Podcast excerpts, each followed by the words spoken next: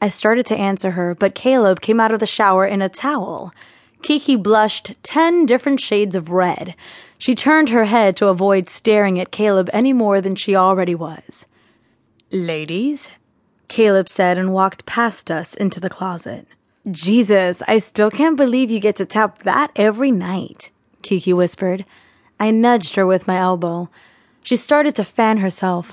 Don't get offended when I say this, but I want to lick him. I shook my head at her. I put one finger up to my mouth to quiet her.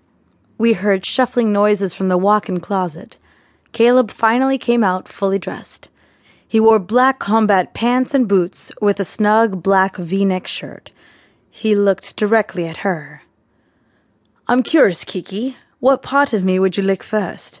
he asked. Kiki's eyes widened as she turned to look at me. She was clearly embarrassed. Vampire hearing, I smirked and tapped my left ear. She turned and walked away to the corner of the room. Caleb walked over to me and wrapped his arms around my waist. That's real cute. Stop messing with her, I smiled. We have to hold that meeting in about 45 minutes. Caleb ran his hand up my back.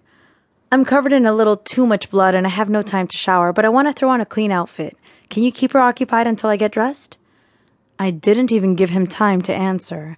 I pulled away from him and walked to the closet. I began to rummage through the rack for an outfit.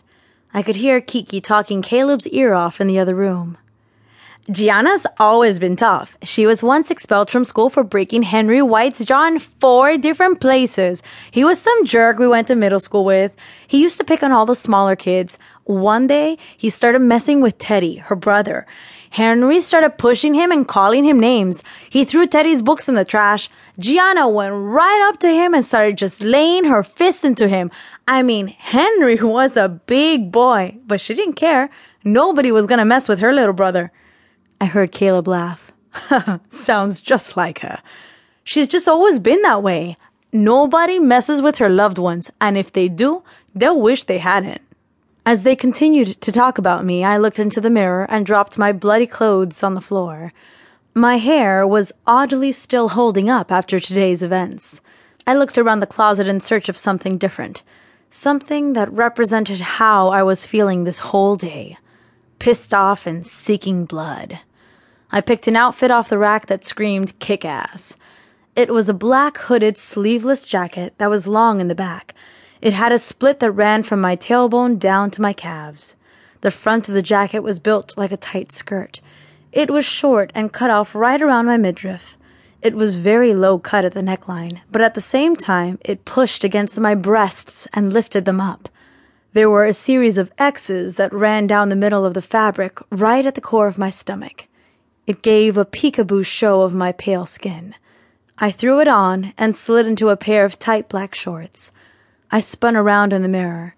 I noticed that the shorts barely covered my behind, and the slit in the back of the jacket showed off my ass. I turned to one of my drawers and pulled out a leather pair of glovelets. I only slid one on. I would use my finger blades for the other hand. I stretched the glove up and past my left elbow. I went back to the mirror and turned from side to side. I felt like I was missing something. The shoes, of course.